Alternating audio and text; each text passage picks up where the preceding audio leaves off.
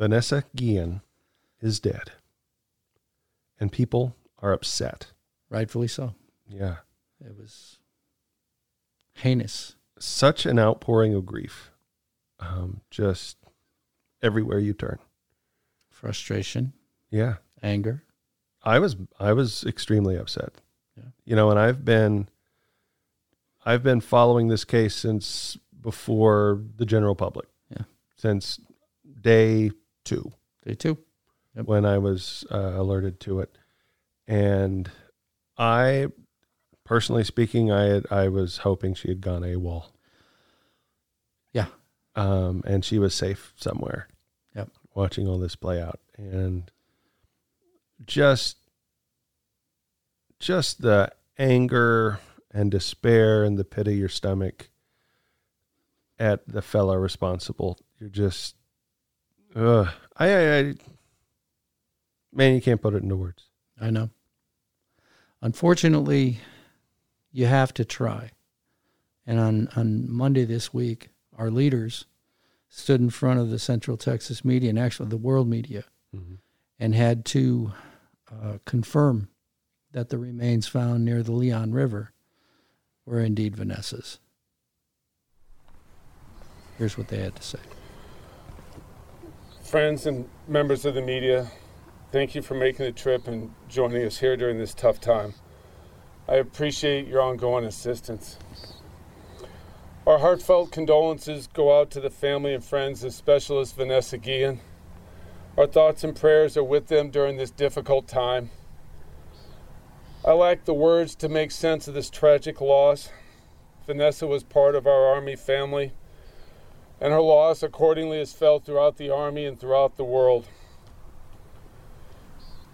Sadly, I stand here to report that the search for Specialist Vanessa Guillen has resulted in the very outcome that I had prayed it would not have from the very beginning.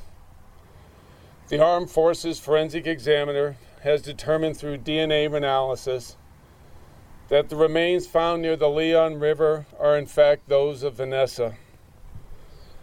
The Guillen family was notified of this yesterday, which in turn allows me to come forward and share this information with you today publicly.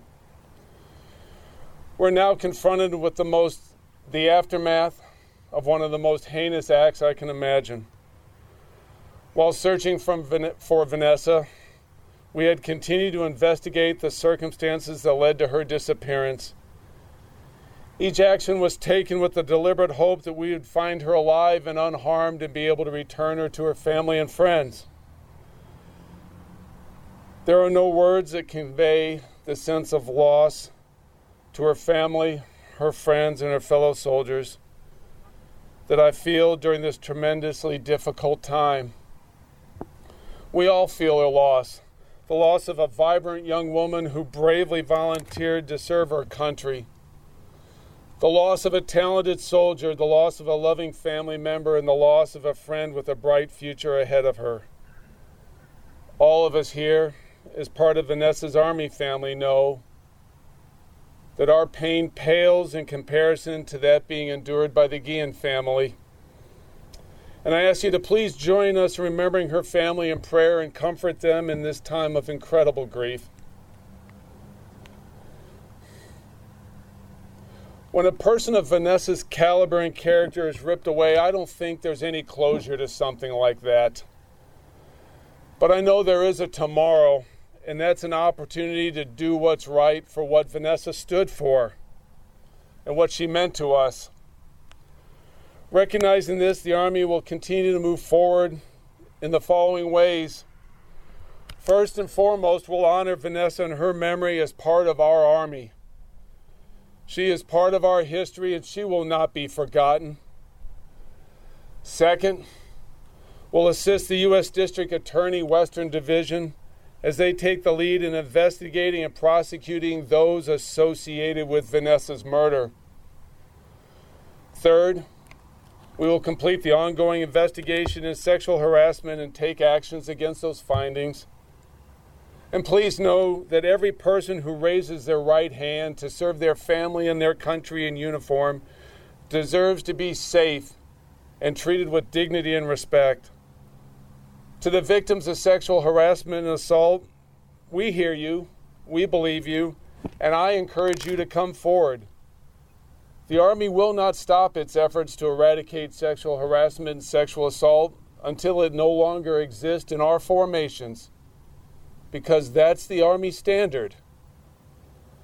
And then, fourth, I'll continue to seek external assistance and review to ensure any shortcomings indicated during this troubling time are thoroughly identified and addressed as appropriate. But these actions, these larger actions, will come in due course. Right here, right now, at this moment, it's about Vanessa Guillen. It's about what she stood for, it's about what she meant to us. I'm going to turn the podium over to Colonel Ralph Overland, Vanessa Guillen's regimental commander, to share a few thoughts about exactly how she affected all of us here in our Army family and our near term way ahead. Thank you, Colonel Overland.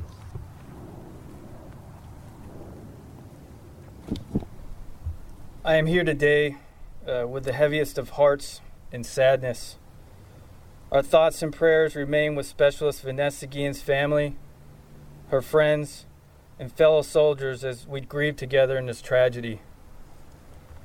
Our loss of Vanessa Guillen has devastated us all and left a hole in our formation. Her fellow troopers in the 3rd Cavalry Regiment and units across Fort Hood remain concerned and committed to recovering Vanessa since the day she disappeared.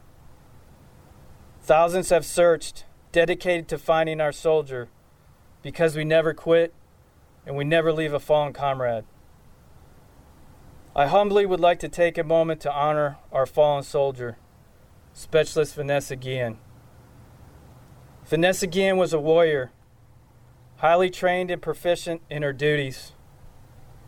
She embodied all the qualities that the American people expect and rely on our soldiers to be to defend our country.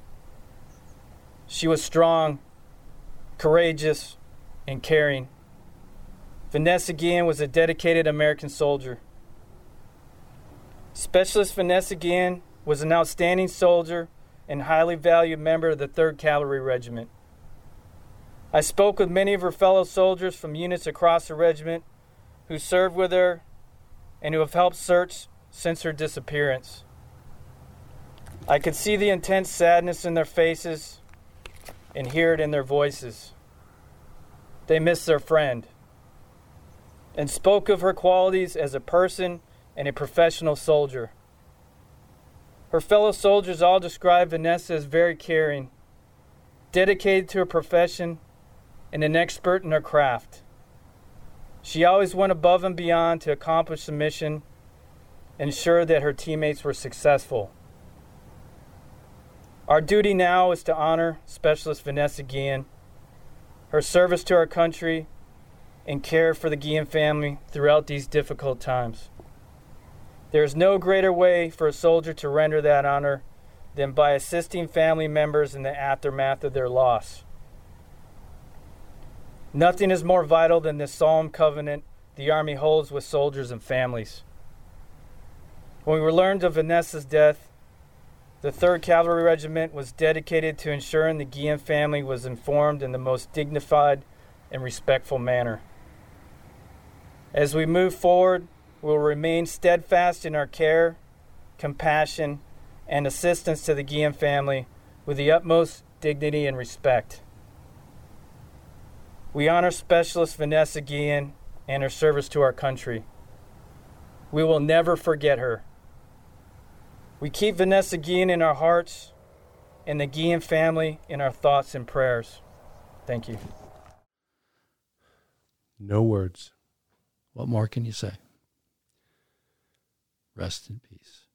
We will have. Uh, we'll be back with the the rest of the show after this. A social distancing tip. Keeping your distance from others is important in slowing the spread of coronavirus. So here are some fun things to do alone. Read a book, take a walk, unpack your suitcase from that trip you took last September, paint a self portrait, catch up on a TV series, do a puzzle. Remember, we should all stay home to lower the risk for everyone. For more info, visit coronavirus.gov. Let's all do our part because we're all hashtag alone together. Brought to you by the Ad Council.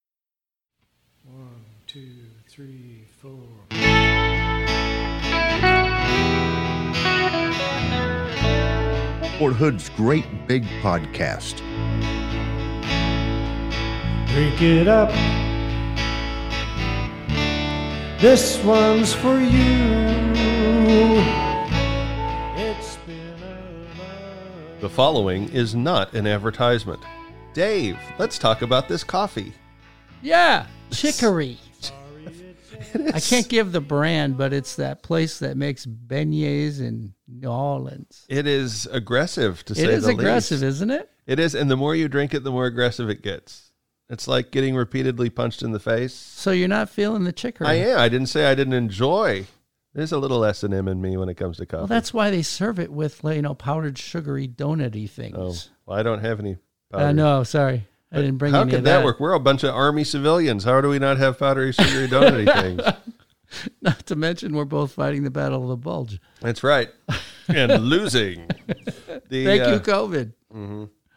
But no, that coffee is something. Yeah, I was just thinking about that. I it, it feels like it needs to be cut with something. Well, we were talking in the break room, you know what, a couple weeks ago, and you said you'd never had it. No, I hadn't. So now you have Made out of freshly ground chickadees. chicory. Oh, It's tree bark of some that, kind. That's improves it. so is so is aspirin. the story I think behind Mm-hmm. this, at least what I remember, is that during the Civil War, Okay. there was a severe coffee shortage in the South during the war years. Mm-hmm. So, in Nolans, they figured out they could brew coffee from tree bark or coffee like. Or they thought they could. coffee like substance. So. Uh-huh.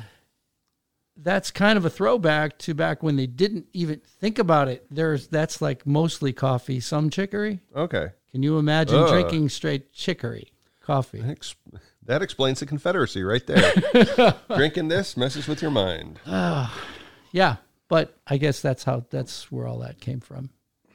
Wow.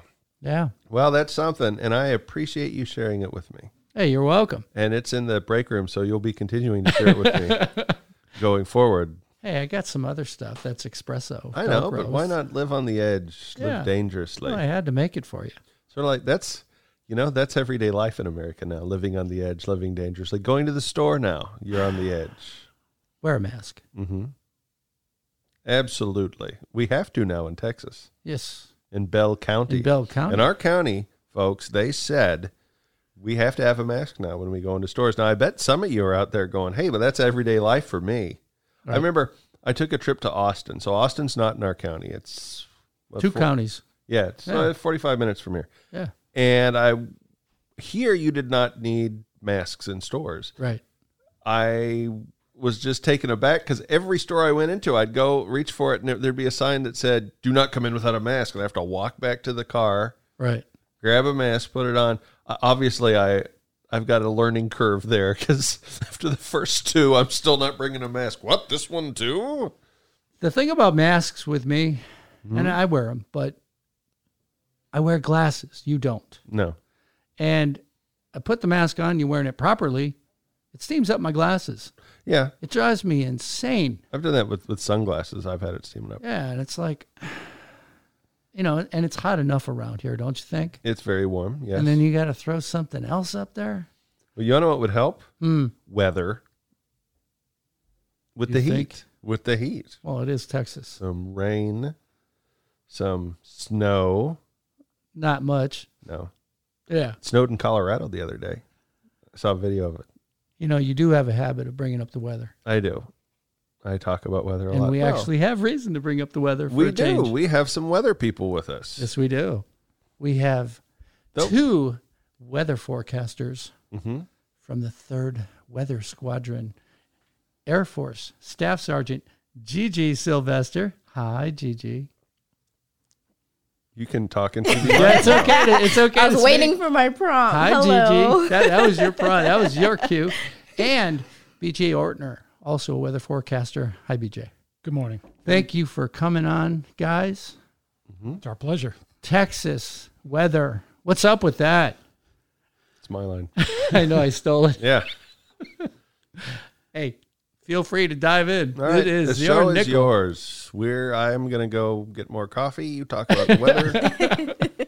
Let me know when you're done. No, really. Um, tell me a little bit about what a third weather squadron does um, for the for Fort Hood. Well, Third Weather Squadron is is organized to support the Army here. That's our whole job is to support the Army, both in garrison and deployed while deployed in, in, in any place in the world. So the weather forecasters here, the Air Force weather forecasters, like Sergeant Sylvester, she's trained uh, as a forecaster, but she's also trained in various Army tactics. So she deploys with the Army.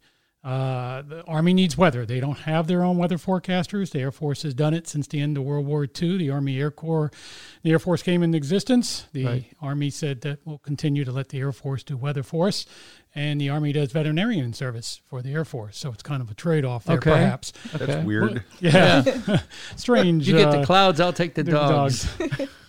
But uh, so the, anyway, so we support the army, uh, both like I said in garrison and in deployed environment. So uh, I spent uh, about 28 years in the Air Force as a weather forecaster. Uh, about eight of those were with an Army unit, the others with Air Force.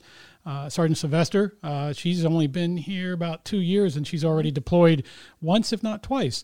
Uh, so um, they uh, they stay busy, but they also, like I said, they have to learn both weather forecasting skills and then also the tactical skills to be able to survive and operate with the Army. Right.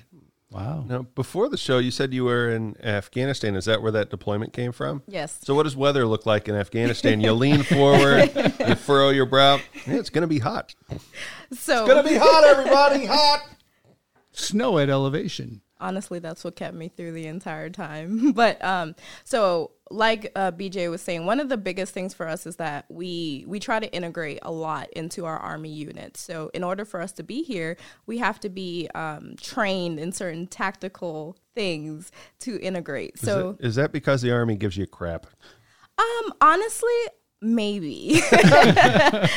so, looking at the criteria that we have and we have to do, some of our Army units have said that we are overqualified to support them because a lot of things we do, they're looking at us like, why are you trained in this? We don't need you to do anything other than weather. But that's what makes us a SWOs or a staff weather officer. That's what we do. We integrate it into units. So if we have to do the basic tactical skills in order to support them, that's what that's what we're gonna do forcefully. For, Air Forcefully? Air Force. Air. Forcefully. Forcefully. There you yeah. go. See what I did there? So you can not only tell me what's going to happen tomorrow in tomorrow's forecast, but you can shoot straight, right? So I had to pause there. Did you see the pause? Did you hear the- so and That's a certain- work in yes, progress? yes, I could roll around in dirt and I could tell you all types of weather stuff. There you so go. yeah, There you go. pretty fun. So, I mean, everybody's perception out there, I think even in anybody that served in the military. Mhm. Is that the Air Force or a, but, a what? No, no, no, no. Hey, no I'm talking hey, about hey. I'm talking about weather people, Oh, okay. right? You know, it's kind of like this podcast. Uh, You know, 50% of the time they're right 50% of the time. I think on a good day. So, uh, for the layman out there, explain how do you come up with a seven day forecast, or or or what do you do? How do you do it? And the flip side to all that is, what is the real difference between mostly sunny and partly cloudy? Well, a lot of it, a lot of it that the uh, you know a lot of folks and watch TV. You you got your Yeah. app on your phone. People don't realize, uh, especially for aviation, um, they need a little bit more than just partly cloudy, mostly sunny, Right. or the high today is going to be 56 degrees. They need to know the clouds. They need to know the altitude those are clouds at. How much of those yeah. clouds? Not only the bases of the clouds or the ceiling, but they also need this. In some cases, depending on the operation, they may need the top of those clouds. Are they going to be in clear air? Uh, for example, the MC-12s here on Fort Hood, they operate at a certain altitude. They want to know, am I going to be in clouds or not? Because they don't want clouds. They want to be out of the clouds. Right. So how do you forecast that? That's a challenge. We use all the tools available to us that everybody else has available to them. A lot of it's web pages uh, today. A lot of the information is available there, and almost everything is on the internet. We use a mixture of civilian weather sites. uh, military weather sites. Uh, when I say civilian commercial, but also academic. Uh, but uh, we do have a lot of military sites also that are restricted that we can get to to get weather. So there's always a flow of weather. But much like the civilian forecasters you see on TV, we look at the models and we try to interpret them the best you can. The models have gotten really good over the past number of years. But that's why we're still there, and Sergeant Sylvester and I are still there because we still have to interpret them. I just can't give a pilot a model and say, here's the model, interpret it. Right. We got to try to interpret it because it's not always right. So we use our experience to try to tailor that a little bit specifically to the mission. So there's a lot of things people don't realize. The winds, uh, there's a lot of impacts, and we track that. So then when Sergeant Sylvester talks about training, that's some of our training. We got to learn what are the impacts to the Army. What affects an Apache? What affects a UH uh, 60? What Mhm. affects a CH 47? They're all different. An MC 12. Not only the aircraft, but how does the pilot fly it? What's the mission? They go in low level, high level. What are they doing? What's the operation that they're doing? All those things we got to take in consideration. We just don't dump weather over a pilot's head. You know, we have to be able to tailor that specifically to the mission. That's one of the hardest things a lot of the young forecasters, and when she talks about integration, that's what they have to learn. They got to be able to integrate to the unit, understand how's the pilot going to fly that aircraft, how you know what's the different operations he's going to do in the missions, Sure. so she can tailor the weather and make sure. Because a pilot's got a lot on his mind, you know, Mhm. Right. especially a combat pilot. Think about it. Apache's going to go in. He's worrying about logistics. He's worrying about uh, uh, friendly fire, enemy fire, all these different things, fuel. Um, and so in navigation, weather is just a small piece of that. So Sure. what we want to do is dummy it down as much as possible to understand. You know, the army likes colors: green, red, and yellow. Right? So go, Absolutely. go and no go. Right. And that's a lot what we try to do to make it short and sweet. And that's a lot different than what you watch on TV and watch the local TV Th- reporter. th- there is something you mentioned models, and I I've heard this in, in by weathermen here in Central Texas on TV. So I'm going to ask the question of our weather weather people. They were talking about a European model and a U.S. model, and between the two, Well, it seems too- like they look vastly different. But I, the question for me is, explain that, and why would we even look at a European model when we're in Texas? I think it's because the European runs on 220. oh, you think? Yeah. Ah, come on. You want to take that one, Sergeant? I can. I can. So, um, one of the things that we take in, we have multiple models like we were talking about before, Yeah. right? So, in order to get a demographic or a char- kind of characterize what's going on in the environment, you have to use multiple models in order to make sense out of what's going on. Some of the models are that we use, it's going to be very specific to certain types of weather phenomena or certain types, like for your winds, one may over forecast, may, one may under forecast, Mm-hmm. and then you have the others that may kind of put it into perspective of what's going on. Some of the models, if we have lists called like a low or a low pressure system, stuff like that, Mm-hmm. they don't take into consideration maybe how fast it's moving, how slow it's moving. So it under forecasts certain things and may over forecast, which impacts our ability to properly say, hey, this is what's going on. So what we do is we use kind of, we combine them in a way to make sense, a, a properly or proper assessment of what's going on in the environment. So that's why we use multiple models in order to do so. So when you have them pick one specific model or whatever the case is, that means that that model is doing a better job at characterizing the environment than the other one. So whatever they choose, like we have, uh, we used to use uh, what the NAM, I think initially. That's a type of model. So we have the NAM, the GFS, the WRF, and is there anything else? What? we Well, have- there's- Lots of acronyms Multiple- there. Yeah, I'm like, so, okay, all but I- I, say all that to say, like, some of those models don't do very well, especially here in Texas. So we have to take into consideration elevations and stuff like that. And Mm-hmm. then you have your model of choice. So whichever one does a great job of where you're at. So just because we're using maybe a European model, Mm-hmm. not necessarily for the fact that it's in Europe or wherever. That's where the satellite is, right? is that why they call it that? Because I'm just that's why they call it that. That's where the satellite is that they're using, or for the models. Yeah. Uh, satellite data is incorporated into the models, but it's only one small piece. There's Okay. also all types of uh, surface observations, surface data, up air data from aircraft. A lot of stuff is fed into the models. That's why you see uh, differences in models, and, and she, she's right on point. Um, we have there's dozens and dozens of models today. There's even models that blend all the models together. It's called an ensemble uh, together. But like when I first came in forecasting, I came in in the late '70s. We had two models, and uh, one was Right. wrong and one was right.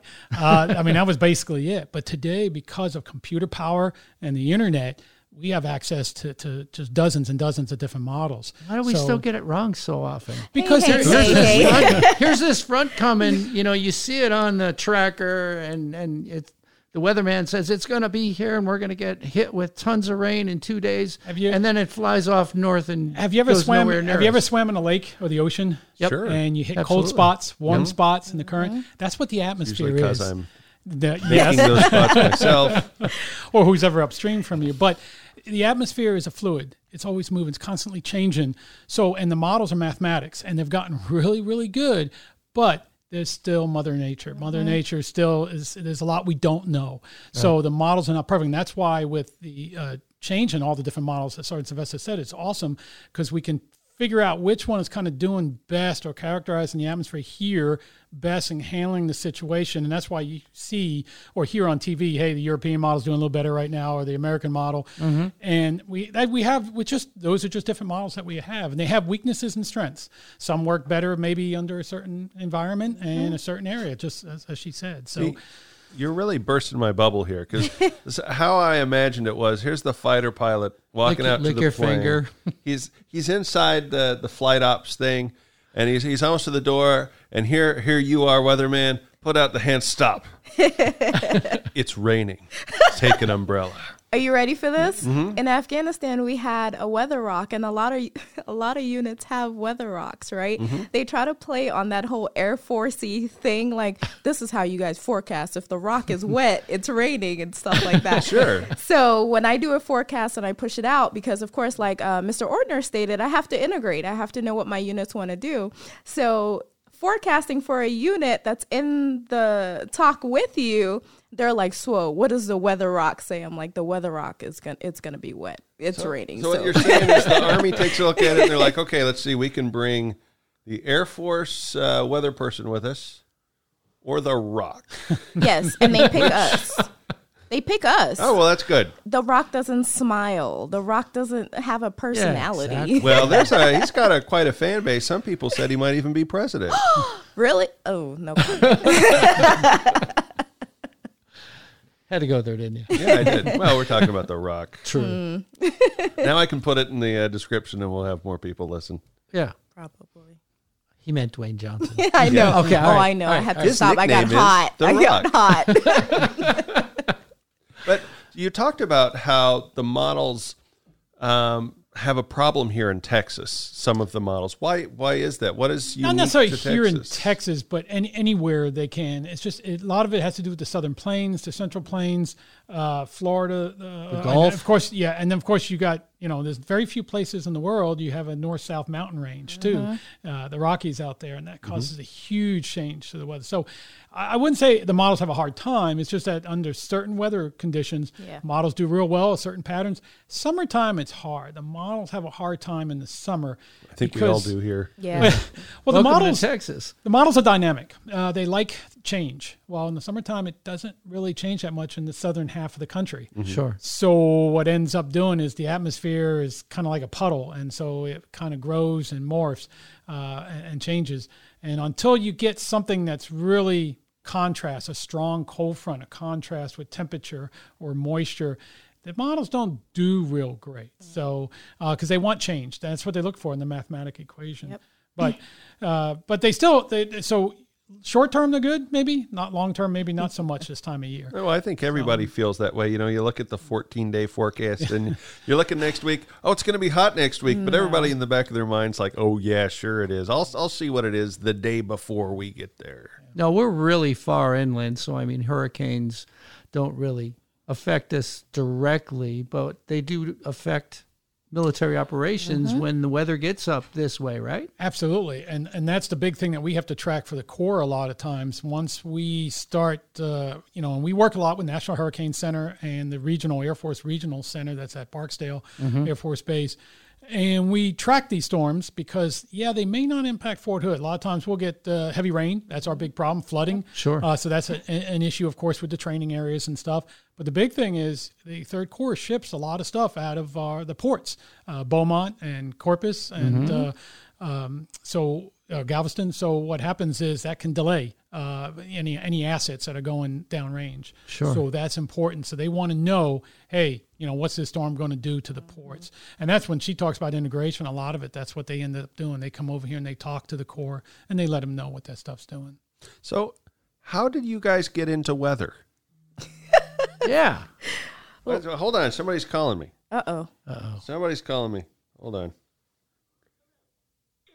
Hello, hello. Pharmacy order update. Oh, it's I got a pharmacy order update. That's not as exciting as normal.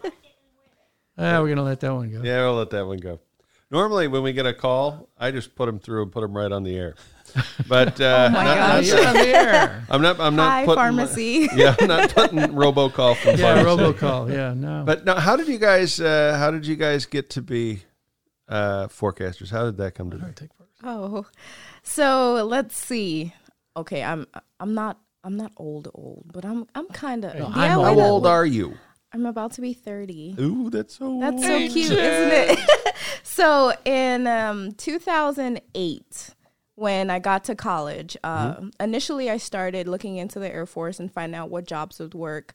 Um, I ran track and field at the time, and so what it was, what the intent was, was for me to actually start a weather degree, like a, or not start, but to transition into a weather degree. However, at the time, I had to either give up my track scholarship or, um, or join the Air Force as a weather forecaster, but enlisted. See, I'm still enlisted, right? So There's nothing wrong with that. nothing at all. We so are both enlisted. So well, I love it. I actually truly do. But when I graduated in 2012, at the time they said that um, they didn't have any spots for OTS and stuff like that. It wasn't competitive enough because, of course, I switched and I did a criminal justice degree. Who knows? Whatever. but um, at the time, they were like, "Hey, what job would you would you want?" Because you know we're smart, so we get into a lot of things. So uh, weather was for was one of the things, and then intel. And I thought, of course, a lot of things that people think about weather forecasters is that they don't know what they're doing. Right. Why not use the knowledge that I learned in school, regardless of the grade, to figure out how to be a good forecaster? And then one of the things I also saw was we were given the opportunity to do like special operations or army support. So my goal was always to find a way to merge weather and support and use what I did before here I am eight years later doing exactly what well, kind of wanted. so uh, did you crack the code for forecasters? Are, are they now viewed differently? No, Oh, okay. no, because every here's the thing: a lot of people She's here better than the weather rock. Well, barely. well. Sometimes I'm like, oh, whoa. weather rock's always accurate. It is. True. So you want to know something? When people say, and this is a big stipulation, so Air Force weather, civilian weather. I know sometimes it's a little it's a little different, but when you hear 20% or 30%, one of the things that I learned in some situations, it's not 20% of the time or 30% of the time. It is actually like 30% of the area or 20% of the area. So That's interesting. yeah, so you see, you'll get rain in Temple, but you won't get rain in Cove, or rain in Fort Hood, but you won't get. So people are like, oh, well, she said 30%. I don't say 30%, but you hear the civilian sector, oh, 30% of the. For us, we like, um, what is it, the Storm Prediction Center? Mm-hmm. When they do things and they categorize the area, they're like 20% of that square or rectangle or a mm-hmm. sketchy area. Sure. So I learned that. So which Colleen. is- mm-hmm. Right. so now think about that when you see that it's not raining where you're at. I don't know. What about, what about you, sir? And, that, and that's one of the big differences between the civilian and the military is the pilots don't want, hey, you're going to have 30% chance of thunderstorms along your route. He wants to know, am I or am I not? So that's a lot of things. Where am I us getting on. rained on? Exactly. He wants to know exactly, and if it is, and uh, how much it's there. And so that's a that's a huge challenge and a big difference between civilian. But I uh, I came in. Uh, I was I entered the Air Force in 1978. Uh, was a weather forecaster. I had a uh, family uh, relative that was a weather forecaster in the Air Force. Kind of talked it up, gave me some something. I enjoyed it. I spent 28 years in doing it. Retired and then uh, became a civilian. Uh, lucked out to work right here at uh, Fort Hood. So I've been here now for 15 years as a civilian. basically doing the same thing, Mm-hmm. but uh, I've enjoyed it. It's a good uh, it's a good run, and I enjoy the pilots. That's what I have the most fun with is the aviation pilots, the aviation, the Army pilots. They're great because I I enjoy them more than Air Force pilots, only because the Army pilots Don't tell anyone. well, the army, the army cares a little bit more. They'll give you a hard time, but a lot of mm-hmm. times it's not personal. They're just that's just you know they yell. That's just the way it works. yeah, we got to bust your. No, wait a minute. Yes. Never mind. But but they uh, they they uh, they respect the weather because they, they have to fly in it. They operate in it. They know it. They don't like it. So they do rely on us. I mean, the probably the two most hated people, of course, are always the intel officer and the uh, SWO. You know, if they're not yelling at the intel guy, they're yelling at the SWO. I mean, both our jobs are great. We get paid to lie. I mean, that's the uh, you know, I mean, what an awesome job it is. Finally comes out. So I, I got a question for you. You ever at home watching the news or TV or something, and you see the weather forecast, and you're like, ah, yeah, I don't, I don't think so. yes. So one of the things with us is that Daily, I'm Uh, thinking. yeah, sometimes I wouldn't say daily. There are actually sometimes where I walk outside, I'm like, "What? This is this is a thing."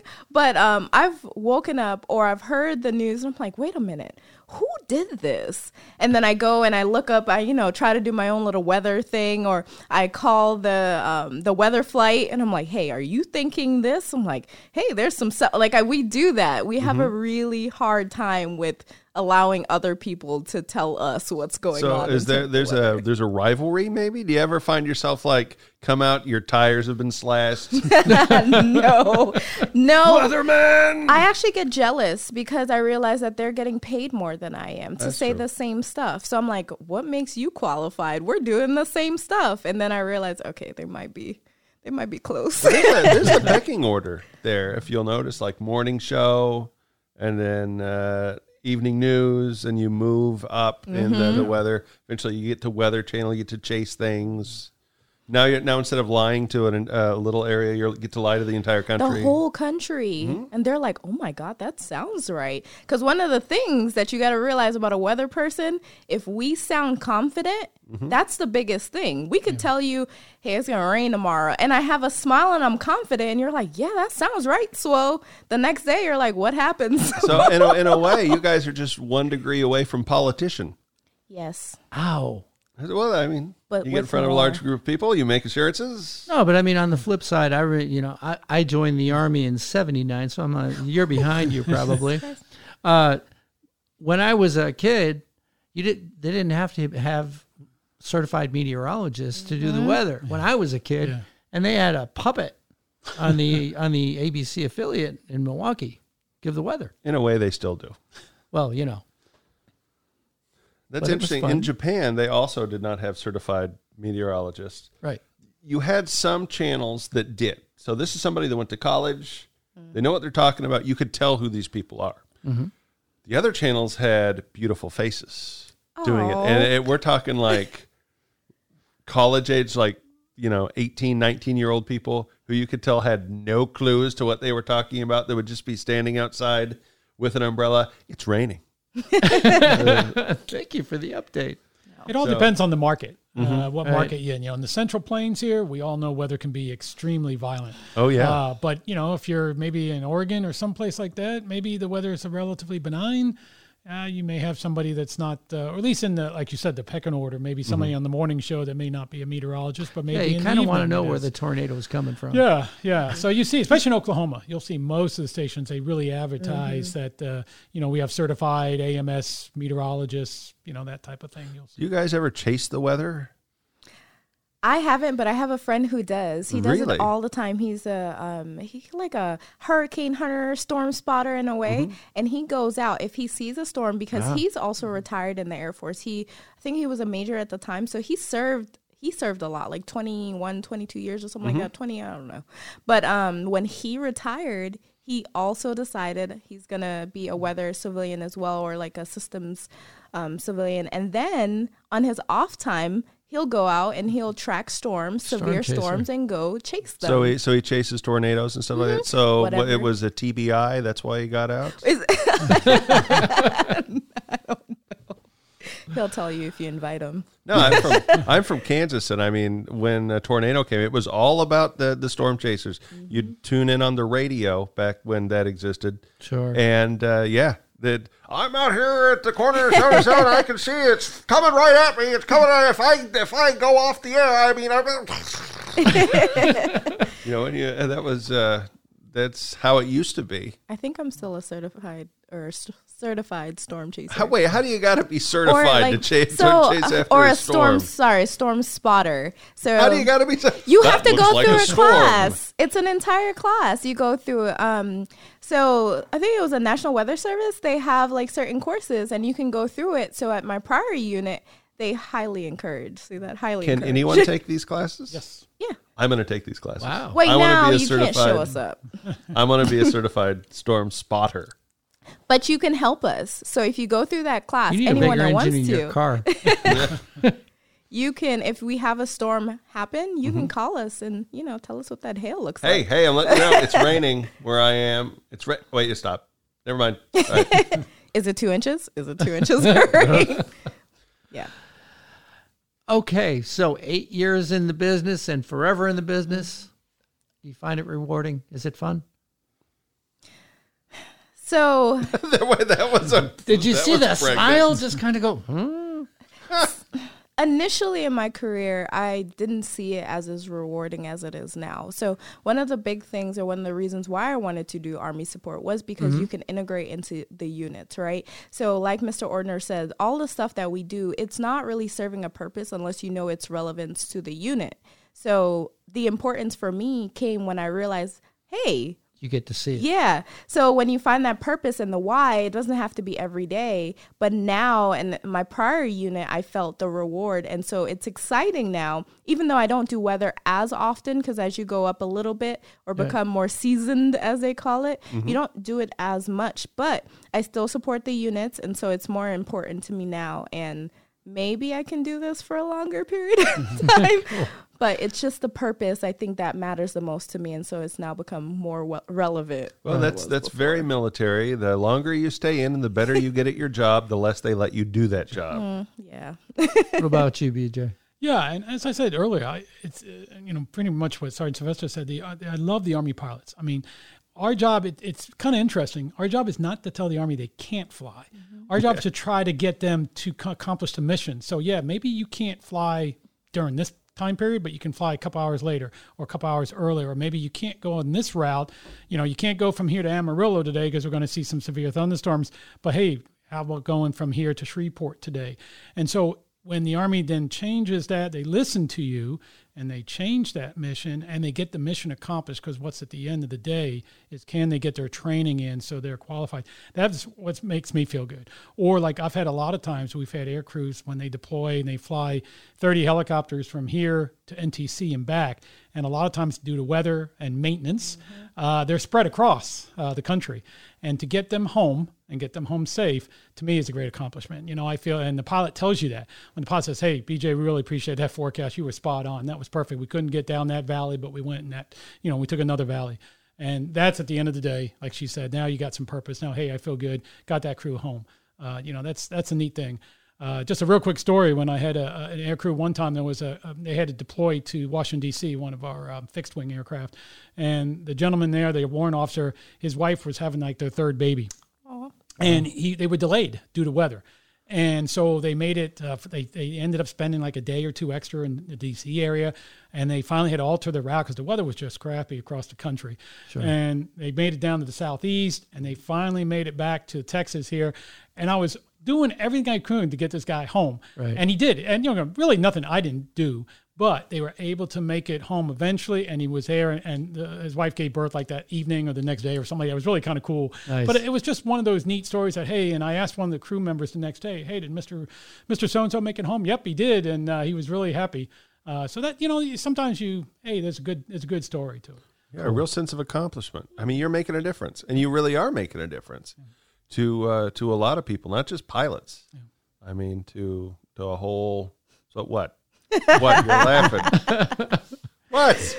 No, I thought about um, some people actually call us to ask if they could garden. That's happened Really? before. Yeah. Oh, that's sweet. Are they old people? No, they're Oh. spouses.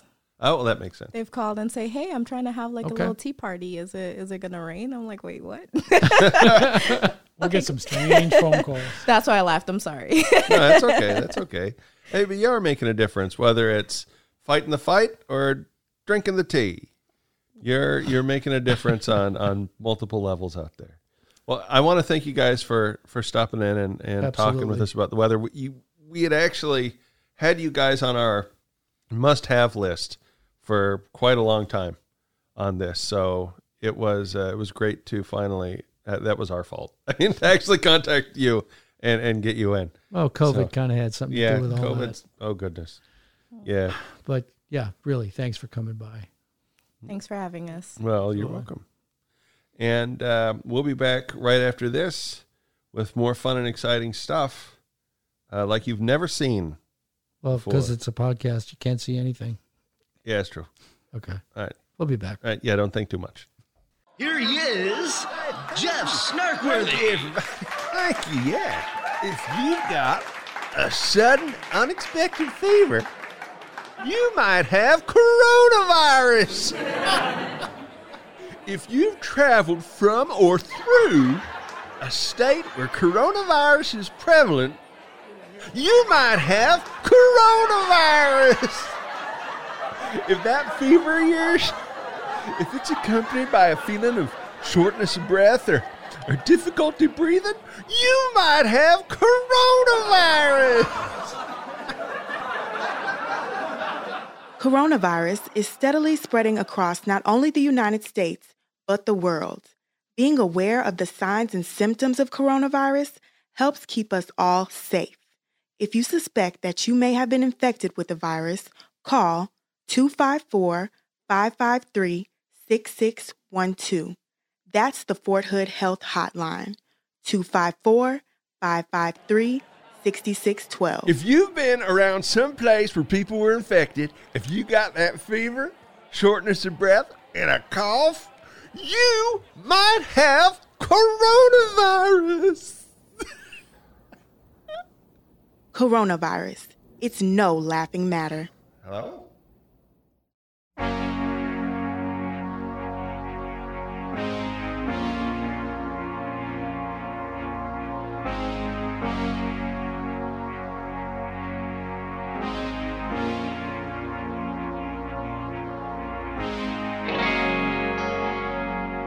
Fort Hood's Great Big Podcast. Now available at those fancy schmancy streaming sites.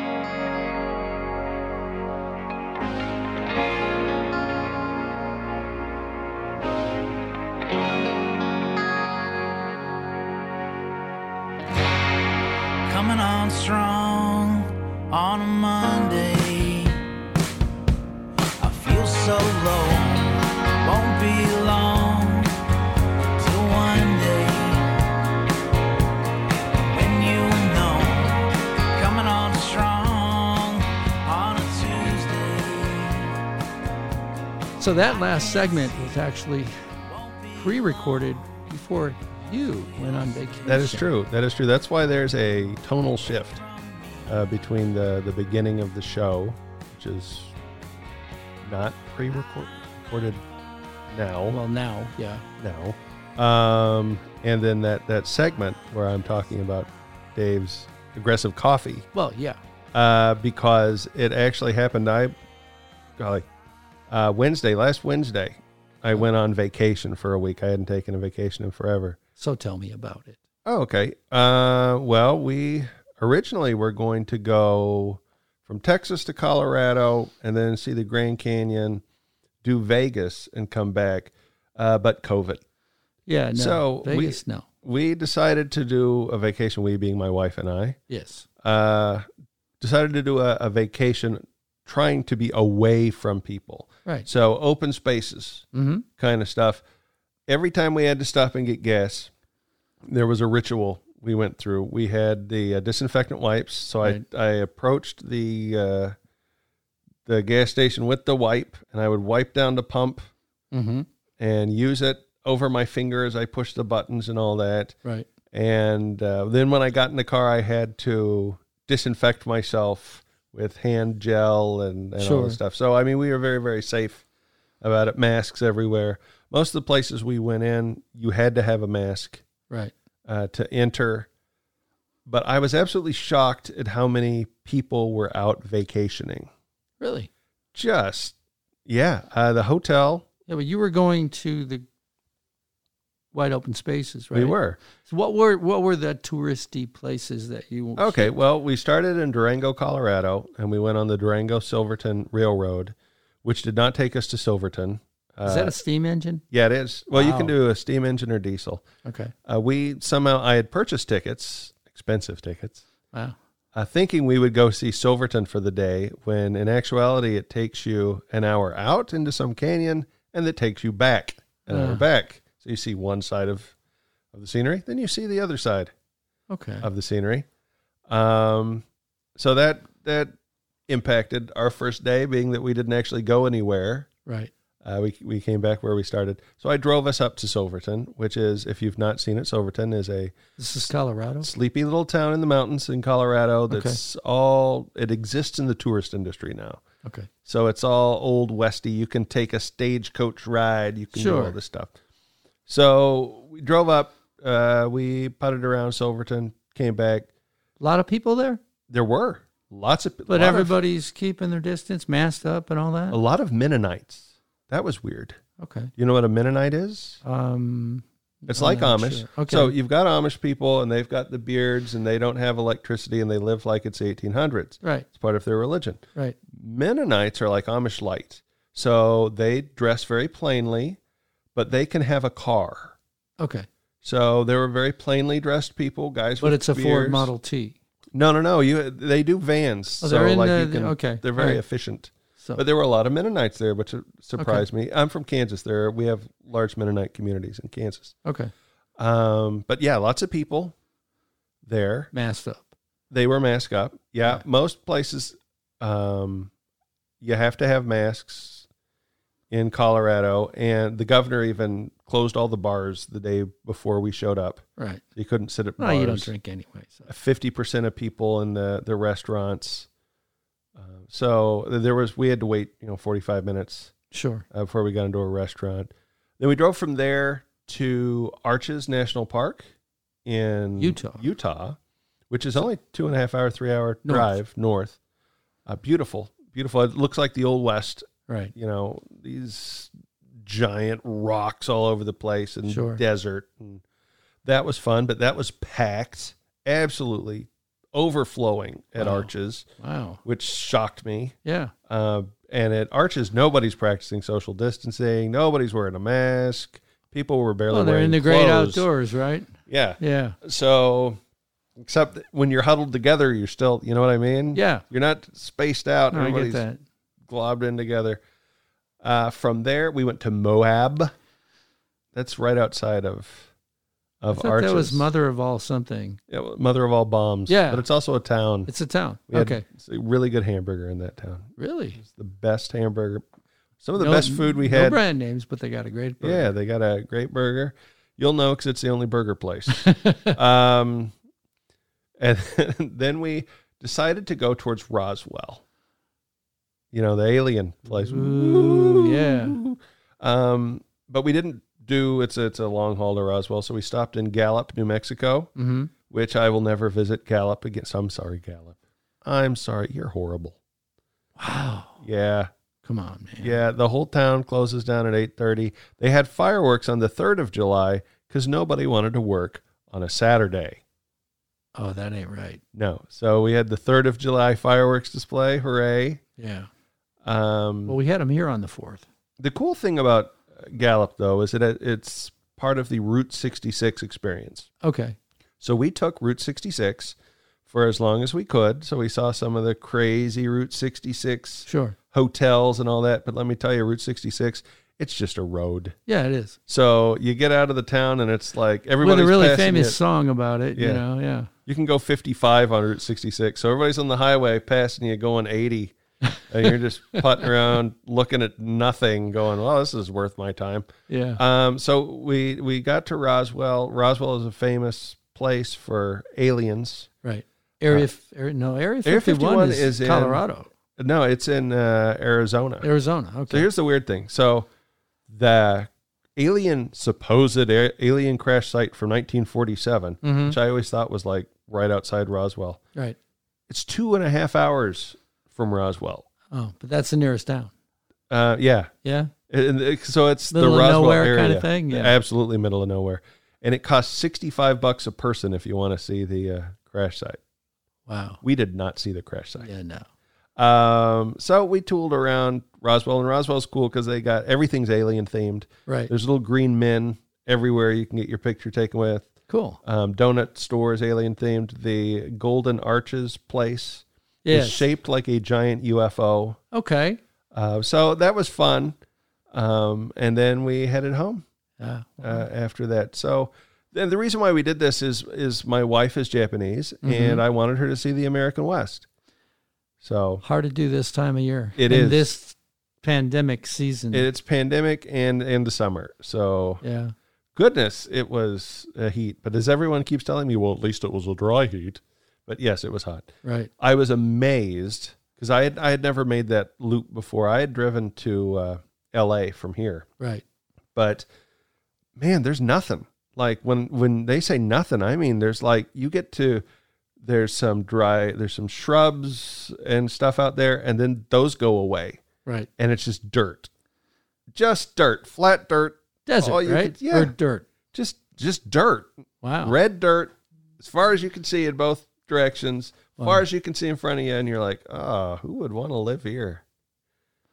But compared to Japan, when everybody's, you know, it's mo it's more crowded. Let's Mhm. face it. You know, that's got to be an eye opener. For, it had to be an eye opener for your wife Well, to, you just know, to see it. The interesting thing about that, because we discussed that, Yeah. the first time she ever visited America, um, I took her to Kansas where to meet my family and all that. And Right. so she saw the wide open plains of Kansas. She actually asked us to pull the car over at one point so she could just uh, get out and look because it was the first time she had ever seen the horizon Right. with no buildings or trees or anything, just as far as she could see. Mm-hmm. Now, when I'm looking at, wow, this is amazing. Right. She's like, ah, it's old hat. I've seen that. I've seen that. Right. But uh, so she wasn't taken by that as much, but she was taken by the the scenery. Uh, Arches National Park is absolutely beautiful. Be prepared if you go out there, you got to hike. We were not prepared to hike. Right. Uh, you can do it without hiking, but we m- mostly did a driving tour of of Arches. Sure. Um, and the watching the scenery change through America, my God, America is so amazing Yeah. with everything that you can see here, and you don't get that in any other place on the earth. Yep. Um, so I I enjoyed that, even when it was boring. There was you know something to see. So your Fourth of July break, week long break. Mm-hmm. Third of July in you- you- Mexico. yeah, but you you know got the patriotic spirit. We did. rekindled, right? Absolutely, why not? Yeah. Hey, nobody talked politics the whole time. There you go. It was it was great. There you go. Everybody was just mask up. We're just glad to have you back. Oh, it's good to be back. You it's know. good to be back at home. And you know, you can get back on the social media kick too. Yay, social media. Yeah. I stayed away from it. My uh my wife made me promise not to look at any social so I did my best. Well, it to was it, it was a tough week as we opened up the show, Mhm. and uh, you know that's gonna that's gonna resonate for a long time. Oh yeah.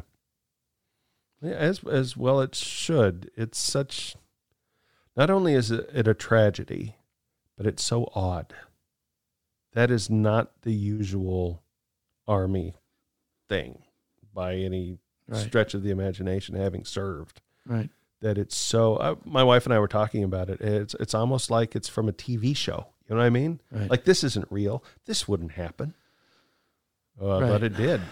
So so bizarre, and and gut wrenching, uh, heart wrenching. Yep. It's awful. It's one of those things you wish you could go back in time and have some effect. Yep. As a father of a twenty-something, Mm-hmm.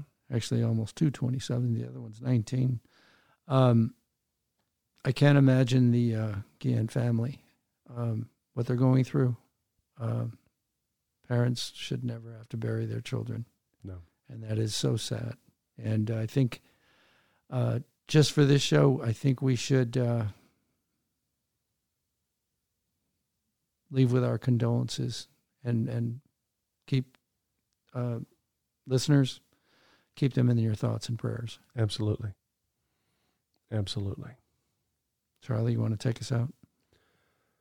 All right. Well, I want to thank you all uh, for listening.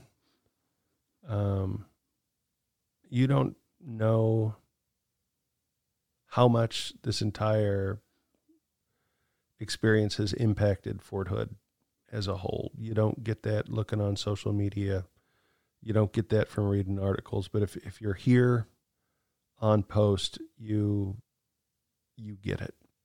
Um, and it's really hard to communicate that over a, a, post on Facebook or a tweet or even sure. even on the podcast.